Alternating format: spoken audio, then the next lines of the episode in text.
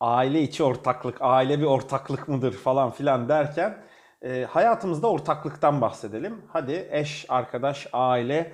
Bugün biraz bunlardan bahsedelim istiyorum ben.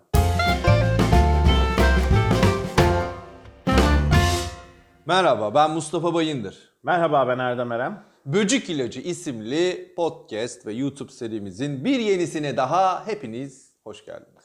Hoş geldiniz. Mustafa, ben bugün biraz farklı başlayacağım ya. Abi çok merak ediyorum ne yapacağını. Sürprizlerle dolusun Erdem.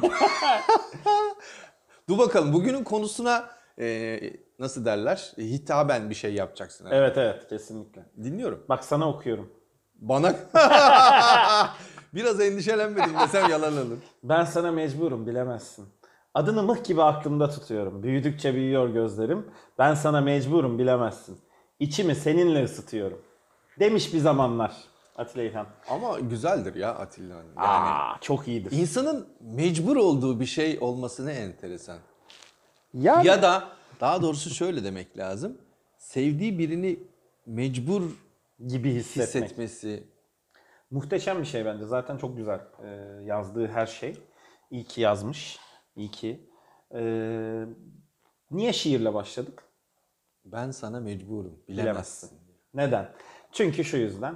Ee, hani önceden konuşmuştuk ya geçen YouTube e, şey podcast'imizde özellikle şeyden bahsetmiştik. İşte bu aile içi ortaklık, aile bir ortaklık mıdır falan filan derken e, hayatımızda ortaklıktan bahsedelim. Hadi eş, arkadaş, aile. Bugün biraz bunlardan bahsedelim istiyorum ben. Ne dersin? Ondan, damardan oradan girdin yani. bir romantik giriş yapayım dedim ama olmadı yani. Sen ben Yok. olunca pek romantizm olmuyor. Ya yani. abi sana bakıp ben sana mecburum deyince olmuyor tabii. Ba- aslında bir anlamda mecbursun. Düşünsene. e yani bu da bir ortaklık değil mi? Ailede bence biraz ortaklık. Hani olur yani neden olmasın abi arkadaşız o da bir ortaklık. Eş değiliz şükür. bir işi birlikte yapmak birlikte yapmak güzel bir şey abi bence. Aynen öyle. Peki e, şu aile mevzusuna bir girelim ya. Bu aile e, kurmak, aile olmak ya da eş olmak e, sence nasıl bir şey? Yani bunu biraz tanımlarsan ne, ne dersin? Ya aslında bu bir, bir- biraz hayat ortaklığı genel tabiriyle birleşmiyor. Sonuç itibariyle hayatta ortak yaşamaya başlıyorsun. Daha önce bireyselsin. Her şeyi kendin için yapıyorsun. Ama e, sözleşmeyi attıktan ve aynı ortama girdikten bir kurumu oluşturduktan sonra çünkü bana soracak olursan evlilik de bir müessese. Tabii canım hep öyle diyorlar ya hani evlilik kurumuna hoş geldiniz. Hoş geldiniz. Aşağıda anayasanın dördüncü bilmem kaçıncı maddesi falan gereğince abi imza imzayı atarken ben şey dedim lan tapuda da imza atıyoruz bu da tapu geyikler dönüyor falan. Ne oluyor ya dedim ya bir şey mi oluyor falan. Sonra e, bende şey tabii oldu. E, hani o tapuyu şey yaptım ben iade falan edebiliyorum yani. Şimdi burada normalde abi bahsetmeye çalışacağım şey şu aslında ya da yakmak istediğim ateş şu sevgili dostum. Söyle. Normalde herkes e, evlilik öncesi hayatıyla ilgili iyi şeyler düşünür, iyi şeyler hisseder, iyi şeyler ko- konuşur. Evlenene kadar her şey muhteşem. Her şey muhteşem diye konuşulur değil mi? Yani ilişkide şöyleydin, vay sen böyleydin, vay romantiktin, her gün bana şiir yazardın, evlendikten sonra yazmıyorsun falan gibi e, şeyler duyarız. Tabii. Serzenişler. Özellikle de biz erkeklere öyle söylerler ama ben kadınların da bunu çok yaptığını biliyorum. Yani işte e, çok değiştiğini, sürprizleri bitirdiğini hem kadının hem erkeğin yani eşlerin iki tarafında aslında e, ciddi bir şey var e, bu konuda. Evlendikten sonrası ve öncesi hani böyle e, şey programlarda falan öncesi sonrası falan yapıştırıyorlar ya aynen öyle bir durum var. Genellikle var daha doğrusu. Evlenmeden önce bir ortaklığa başlıyorsun. Fakat bu ortaklık sınırlı süreli bir ortaklık.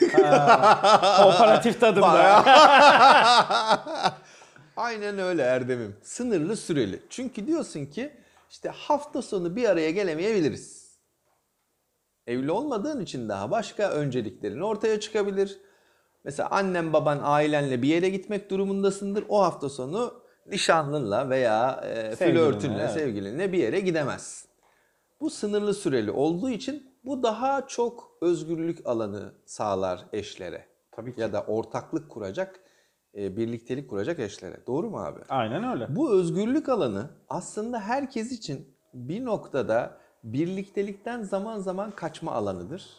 ve aynı zamanda dinlenme, kendini dinleme falan filan gibi öyle. aslında çok güzel artıları olan bir yerdir orası. Şimdi abi bak ortaklıkta bir böcük ortaya çıkıyor. O böcük ne dostum? Eğer çok sıklıkla bir arada olursan sabah öğle akşam mesela aynı işle, iş yerinde çalışan karı koca. Of. Düşünsene evde berabersin, işte berabersin, dönüyorsun tekrar evde berabersin. 24 saat birlikte. Bazı dostlar var buna hiç kafayı takmıyor acayip iyi ilişkileri var. Benim var çok tanıdığım var. Var ama bazı dostlar var acayip daralıyorlar, bunalıyorlar. Fakat şunu fark ettim. Birlikte çalışan, gece gündüz birlikte olan dostlarım kendilerine ara ara alan açıyorlar. Hmm. Onun için o birliktelik o kadar sıkmıyor onları. Dolayısıyla ortaklıkta şimdi diyeceksin ki nereden nereyeden vuruyorum? Bak atıfta bulunduğum yer şurası. Eğer eee, eş ortaklığı ya da hayat ortaklığında böyle alanlar ortaklığın sürmesi için, sağlıklı yürümesi için iyi bir şeyse bana soracak olursan iş ortaklığı, proje ortaklığı gibi ortaklıklarda bu tür alanlara ihtiyaç var. Aynen var. Hatta e, geçen hafta işte bu güven, e, işte beraber uyumlu çalışma falan filan konuştuk ya. E, aslında bu uyumlu çalışmanın ve güvenin e, göstergesi ancak bu dediğin olabiliyor. Yani e, ortağına güveniyorsan, iş ortağına ya da hayat ortağına güveniyorsan aslında onu biraz serbest bırakıyorsun ve uyumluysan da döndüğünde tekrar aynı uyumda çalışabiliyorsun. Of seninle ortaklık kurmayı bunun için seviyorum. Bak dadından yenmez bir yere getirdim tamam mı? Birbirine inanmak, güvenmek meselesinden yola çıkıyoruz. Evet, evet. Şimdi bak normal ortaklıklarda da böyle, eş ya da hayat ortaklığında da böyle. Eğer karşıdaki kişinin sahibi olduğun bilinci oluşmaya başlarsa bu sefer ortaklık aynen öyle abi. Nefis bir efekt ha. Bundan sonra sen bunu ara ara yap. Yapayım abi. Bunu biz profesyonel olarak araya koyar mıyız diye düşünüyorduk ama sen daha başarılısın bence. Burada sahiplik duygusu devreye girdiyse işler karışıyor. Çünkü o zaman aşırı kıskançlıklar, karşı tarafı daraltma, e, sınır koyma vesaire gibi. Şimdi o sınırlı süre vardı ya. Evet. Evlendin, sözleşmeyi imzaladın ki evlilik cüzdanı diyoruz biz buna. Aynı evin içine girdin patron. Bitti. Dananana. Aynen öyle. Filmin e, başlangıç aslında fragmanı izledik. Aynen. Fragmanda biliyorsun boşluklar vardır. Hani sanatta biz öyle fragman tekniği falan da deriz ona. Boşluklar vardır. Güzel yerlerini gösterirsin, ger- gergin yerlerini gösterirsin. Reklamlar Ve yani. seyirci e, oradan şey yapar. Vaa çok iyi bir film falan filan diye gider. E, ya da komik diye gider. Mesela çok fazla komedi filmlerinde olur bu. E, bakarsın e, zaten 5 tane fragmanda komik gösterilmiştir. Sadece o 5 tane vardır. Ya da gerçekten 5 tane gösterilmiştir ama 100 tane vardır. Yani ikinci film tabii ki her zaman seçtiğimiz film, e, olması gereken film ya da istediğimiz filmdir. Yani hayat ortaklığında da, iş ortaklığında da bence ikinci film güzel. Yani 5 tane güzel gözüküyorsa o 100 olursa hadi 100 olmasın 10 olsun o bile çok güzel olur bence. Ya aslında birinci devre ikinci devre gibi bakıyorum ben bu olaya. birinci devrede her şey iyi güzel. Takımlar birbirlerini deniyorlar ya da ortaklar eş olacaklar. İkinci devreye girdiğimizde olay başkalaşıyor. Bir kere evlenir de sözlü cüzdanı alıp evin içine girdiğinde adam şey adamın içinden babası, kadının içinden anası çıkıyor. Transaksiyonel Yani analizde bunu birinin diyor ya. anasıyla diğerinin babası evlenmiş gibi bir durum ortaya çıkıyor. Ee, Üstad çok güzel yani benim bu konuya çok güzel bir şeyim var. Biraz belki böyle e, şey yapacak ama e, bir eve girdiğin zaman kapıdan içeri girdiğin zaman aslında e, eş olarak girdiğinde iki kişi girmiş gözüküyorsun. Ama orada iki tane aile girmiş oluyor. En az altı kişi evdesin abi. Tamam mı? Annenin babanın bir olaya tepkisini sen eşine veriyorsun. O da aynı annesinin babasının tepkisini sana veriyor. Ortamda aslında iki kişi olmana rağmen toplamda altı, Altı kişi kişisin. yaşıyorsun. yani e, ev kaç oda olursa olsun sığamazsın o altı kişi. Şimdi e, doğal olarak aslında kültür uyumluluğu da çok önemli. Ama burada. abi bu çok doğal bir şey değil mi? Çünkü doğduğundan itibaren ilk gördüğün karı koca anan baban. Onlar çok doğal. Senin için Yani- evlilik öyle bir şey. Abi e, zaten psikologların hepsi bunu diyor. Jung bunu diyor, Freud bunu diyor. işte ne bileyim bir sürü e, üstad bunu diyor ve asıl taraf şu. Yani e, biz o 6 kişinin e, uyumluluğuna bakmamız lazım. Yani mesela iki şirket de evleniyor. Aynı şey. İki şirket birleştiğinde de kültür kültür uyumlanması için çalışmalar yapıyoruz. Ya da işte ne bileyim e, iki kişi e, konuştuğu zaman bir eve girdiği zaman yemek bile değişiyor. Yani ailenin kültürünü getiriyorsun. O, da kendi ailesinin kültürünü getiriyor. E dışarıda öyle bir şey yok. Restorana gidiyorsun tek kültür. Problem yok. Dış yemek çünkü. Ama eve geldiğin zaman iki tarafın yemeği aranıyor. İki tarafın işte ne bileyim bakış açısı aranıyor. Ee, iki tarafın televizyonu gazetesi vırtı zırtı aranıyor. Doğal olarak bir uyumlanma durumu söz konusu. İşte başta şey diyoruz, hobilerimiz uyuyor. Ee, aynı şeylerden zevk alıyoruz. Aa o da bana sürpriz yapıyor, ben de ona sürpriz yapıyorum. Her şey çok güzel. Alanlar açıyoruz dediğin gibi boş boş boş alanlar var. Kendime dönebiliyorum. Her şey çok güzel. Ama işte asıl dert, asıl böcük orada çıkıyor. Yani acaba benim alt kültürüm, geldiğim kültür, eşimin kültürü beraber uyuyor mu? Ve artı e, benim aslında buna bir iş olarak bakacak olursak hani öyle bakmak gibi bir şeyinde değilim ama hani bu e, sonuçta bir nihayete erdirme durumuysa ona bakacak olursak e, veya düzgün gidecek bir sonsuz e, gibi görüyoruz hep çünkü evlenince. İşte o sonsuzluğa bakacak olursak bizim düzgün bir noktada bir birleşmemiz, düzgün bir noktada gitmemiz lazım. Ama e, bizim e, getirdiğimiz şeyler var. İşte o getirdiğimiz şeyleri ne kadar törpülüyoruz? Yani ortağımıza ne kadar saygı duyuyoruz? Mesela saygı çok önemli değil mi Ya sence? çok önemli tabii ama işte burada ya işin duygusal boyutu var ama hep konuşuyoruz ya geçen bölümde de konuştuk. Rasyonellik de var işin içerisinde Kesinlikle. bir miktar. Şimdi baktığın zaman evlilik evet duygusal bir süreç bana soracak olursanız son derece içgüdüsel. Çünkü rasyonel düşündüğünde hiçbir mantık açıklaması yok gibi de denebilir. Tabii ki kişiye göre değişir bu. Ama en nihayetine şuna bakıyorum şimdi. Bizim böcüğümüz ne? Bir kere abi bu sahiplenmek duygusu var ya böcüklerden bir tanesi. İkinci böcüğümüz ne? Bence Ee, fazla sorumluluk ya da sorumluluk yükleme. Yükleme evet aynen öyle. Başkasının sorumluluğunu alma bu böceklerden bir tanesi. İki ya da üç bir sözleşme yapıyoruz sonuçta bir anlaşma aslında. Ortaklık dememizin sebebi o. Ya biz bu şartlar altında bundan sonraki hayatımızı birlikte sürdürmeye karar veriyoruz. Evli- aslında evlilik akti diyoruz zaten. Aynen Akit. öyle. Yani E, evet. İş ortaklığı da öyle Ortak- değil mi? Bundan sonra bu şartlar altında biz beraberce bir iş yapmaya e, karar veriyoruz. Şimdi yolda yürürken sözleşmenin koşullarında değişiklik yapmak muhtemel. Ama bunu karşılıklı konuşup almak lazım. Biz evlenmeden önce ve evlendikten sonraki süreçte beklentilerimizi o kadar farklılaştırıyoruz ki yani karşı taraftaki kişiyi evlenmeden önce olduğu gibi kabul edebilirken evlendikten sonra artık bir dakika işler değişti sen artık böyle bile olmalısın demeye başladığında o beklentiler farklılaştığında bu sefer tartışmalar, e, münakaşalar artmaya başlıyor. Ve bunlar artmaya başladığında da işin duygusal boyutu biraz devre dışı kalıyor.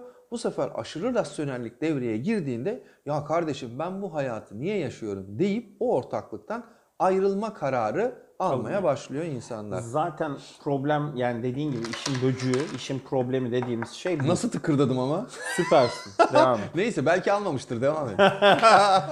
Ee, zaten işin e, püf noktası burası. Yani e, böcük dediğimiz yer burası. Eğer biz beklentimizi kabul edilebilirlik düzeyinde e, kabul etmemizi kabul edilebilirlik düzeyinde yaşarsak yani e, X konusunda ortak bir nokta bulabilirsek değişmemize rağmen zaten iş çok düzgün gidiyor. Çünkü hiç kimse değişimin yani değişmeyen tek şey değişimdir diyoruz ya hani hatta bunun üstüne de e, planlarımızda var değişimle ilgili biliyorsun konuşmak. E, iş yaşamında değişim dönüşüm çünkü çok önemli. E, şimdi iş, iş hayatını geçtim aile yaşamında da öyle. Beraber değişiyorsunuz. Belki farklı yönlere değişiyorsunuz. Örnek veriyorum işte biri sanatla ilgili bir kursa gidiyor. Farklı şeyler öğreniyor. Biri başka bir yere gidiyor. Kendini geliştiriyor. Başka bir şeyler öğreniyor. Gelip ben onu birbirimle birbirine harmanlamazsam yani yeni bir şey ürü- ürün üretmezsem bu sefer e, kutuplaşma başlıyor. Yani beraber uyumlanmayı kaybetmeye başlıyoruz. İşte orada kabul etmek ve uyumlanmak çok değerli bir şey. E, ilişkide belki en önemli noktalardan bir tanesi. Hani o aktin bence gizli hani şu altta yazar ya minik minik bankalarda. aktin bence en güzel alt tarafındaki şey şu.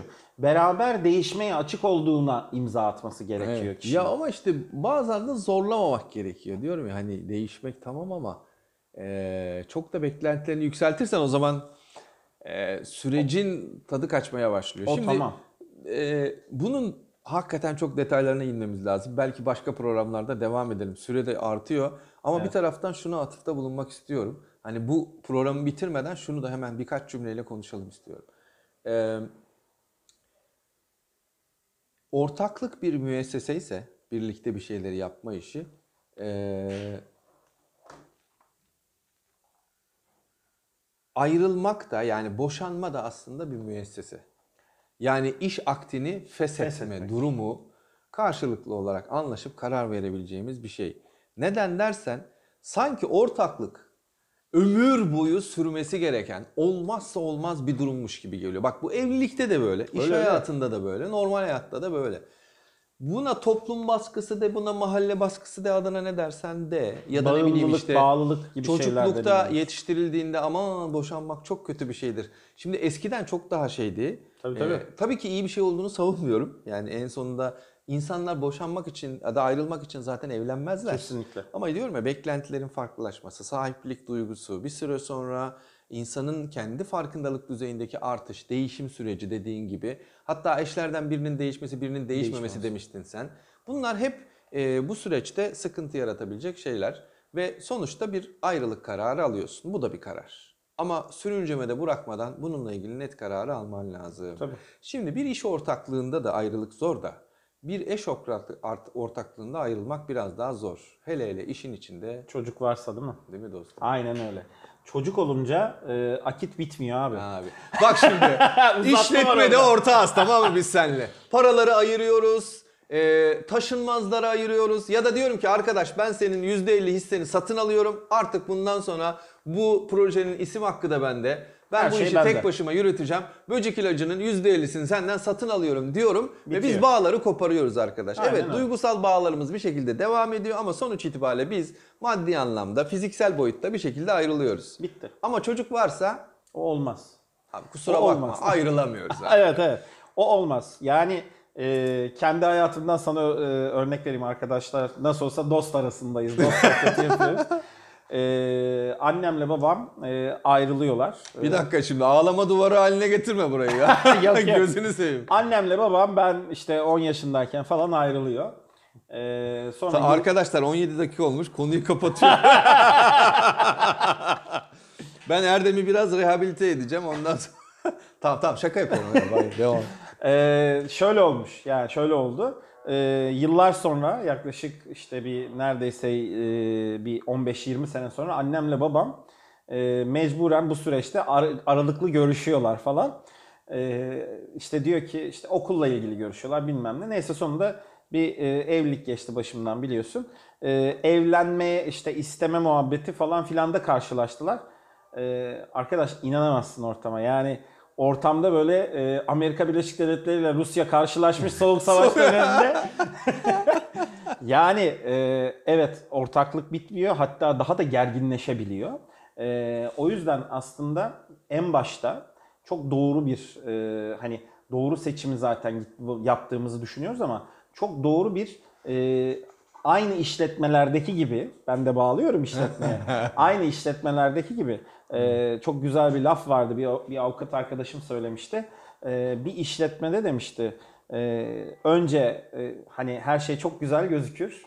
E, o yüzden e, anlaşmalar hep olumluya göre yapılır. Hayır işletme kapanacakmış gibi işlet e, işletme Yani bir çıkış stratejisi Ha, olması lazım. Sözleşmenizi öyle yapın. Ee, belki ailede de istemiyoruz tabii ki hiç kimsenin böyle bir şey hani e, hani hayırlısıysa olsun denir ya böyle işler. Ee, kimsenin tabii ki böyle bir şey yapmasını istemeyiz ama e, eğer olacaksa da bunun karşılıklı çok ciddi konuşarak düzgün bir şekilde e, olumlu bir noktadan bitmesi gerektiği e, her işletmede olduğu gibi. İşte çocuk olunca bu e, süreç devam ediyor ve bu işletmeden e, ayrılamıyorsun ha böyle yüz yok istersen ticaret odasına git istersen bilmem neye git o iş olmuyor. Peki e, günün sonunda ben uzattım E, kabul ediyorum işte ne yapayım psikoloji abi şiirle girdim ya. Erdemciğim uzan şuraya geri kalanını beraberce halledelim diye. Şi- Şiirle girdim abi olay o. Olay. Aa, evet, şiirle, şiirle girdim. bitir Ondan bari. böyle- Dür- Yok abi. Bir şiir bul bari. Ee, şiirle girdim ondan o iş. Ee, biraz duygusallaştık belki. Efendim ee, aile kurumları, işletme ve benzeri konuştuk. Gel bu ikisini birleştirelim bir dahaki podcast'te üstad. Evet. Ee, aile işletmelerini konuşalım. Değil Hatta mi? Hem eş ortak, hayat ortaklığını hem iş ortaklığını Aynı e, anda bir arada birleştiren- yürütmeye çalışan o muhteşem varlıklar diyeceğim Evet, ben. evet. Gerçekten çok zor Çok bir zor. iş yapıyorlar. çok zor. Acayip zor bir iş yapıyorlar Ee, ve e, bir dönem e, sıklıkla içinde olduğumuz, hala olmaya devam ettiğimiz, hatta bunu zaman zaman e, böyle bir tiyatral etkinlikle Tabii, tabii, sahneye- resmetmeye çalıştığımız, sahneye uyarladığımız keyifli bir süreç yaşamıştık. Aynen. Onu da paylaşmak istiyoruz sizlerle. Gerçekten hayat ortaklığı, e, ben hep şey diyorum ya biraz şans, biraz da dikkat edilmesi gereken bir nokta. Seçimlerimize dikkat etmemiz lazım. Geleceği düşünerek biraz hareket etmemiz lazım. Sürece Evet, dikkat etmek. Çok kafaya takmayalım, anı yaşayalım, kabul ediyorum ama ya yarın öbür gün bir çocuk olduğunda, bu çocukla ilgili bir ayrılık söz konusu olduğunda ne yaparım sorusu da önemli bir hale geliyor. Bunu da planlamak lazım belki. Hoş planlamasanız bile bunu iki tarafın karşılıklı oturup anlayışlı bir şekilde konuşarak, bir insan şeklinde müzakere ederek en azından çocuğun sorumluluğunu alan, paylaşan iki kişi olarak. Çünkü diyorum ya, dedik ya iş ortaklıklarında sorumluluk bir anda bitiyor. Ama eş ortaklığında ayrılsan da sorumluluk bitmiyor. Çünkü bir varlığın ortak sorumluluğunu üstleniyorsun. Aynen öyle. Bu çok önemli. Çok. Belki bu boşanma mevzusunu ve boşanma sonrası süreçleri de bir ara konuşalım ya. Ee, Yani- Ama beni ağlatırsın falan diye. Yok ya. Olayın psikolojik boyutunu da ortaya koyalım. Çocuklar için zorluğunu, eşler için zorluğunu, belki oradaki böcükleri e, orada çözülmesi gereken Valla çok iyi olur. Ee, hatta e, bu konuda e, çok böyle kendim de terapi aldığım için ve benzeri Bir de sen tabii işte için- pedagog falan olduğun için insan psikolojisi, çocuk psikolojisi, çocuk Evet. eğitimi e, gibi o konularda uzman olduğun için bence söyleyecek çok şeyim var onunla. ilgili. Aynen öyle. Peki bugünü e, şöyle bitirelim bence. E, en güzel ortaklıklardan biri olan hayat ortaklığını konuştuk bugün. Dur dur aklıma geldi. ha. Aa ne olur sözünü kestim. E, Özdemir Erdoğan'ın bir şarkısı vardı ya. E, ikinci bahar yaşıyor ömrüm. Evet. E, neydi? Değişmeden bir olmak, kabul etmek huylarını. Tam böyle evlilik duygusu. Sevgi anlaşmak değildir, nedensizce Ve sevilir. sevilir. E, bazen küçük bir an için ömür bile verilir. Değil mi? Aynen Ay, bu öyle. şarkı var. Uf aklıma geldi ha. Bitiriş bunda iyi olur. Buldun mu? tabii tabii. Bu arada bilgisayar açık oradan da bakıyorum. Gamze gamze gül, gülü ver şimdi. Beni göğsüne alıver şimdi. Mevsimi geldi, susadım aşka. Benimle bir bütün oluver şimdi. Çok güzel söylemiş ya. Aynen öyle. Yani hakikaten bir bütün olmaya Ortaklığı bu kadar güzel anlatılır mı Anlat- ya? Evet. Söylenecek bir şey yok. Ee, öyle. saygılar, sevgiler. Sevgiler. Ee, kendinize çok çok iyi bakın. Bizi takip etmeyi, bize yorum yapmayı unutmayın. Ee, Podcast'te ve YouTube'da sizlerleyiz. Böcük ilacı Erdem Erem. böcüklerle, ilaçlarla hep yanınızda olacak Mustafa Bayındır. Kendinize çok çok, Çok iyi iyi bakın. bakın.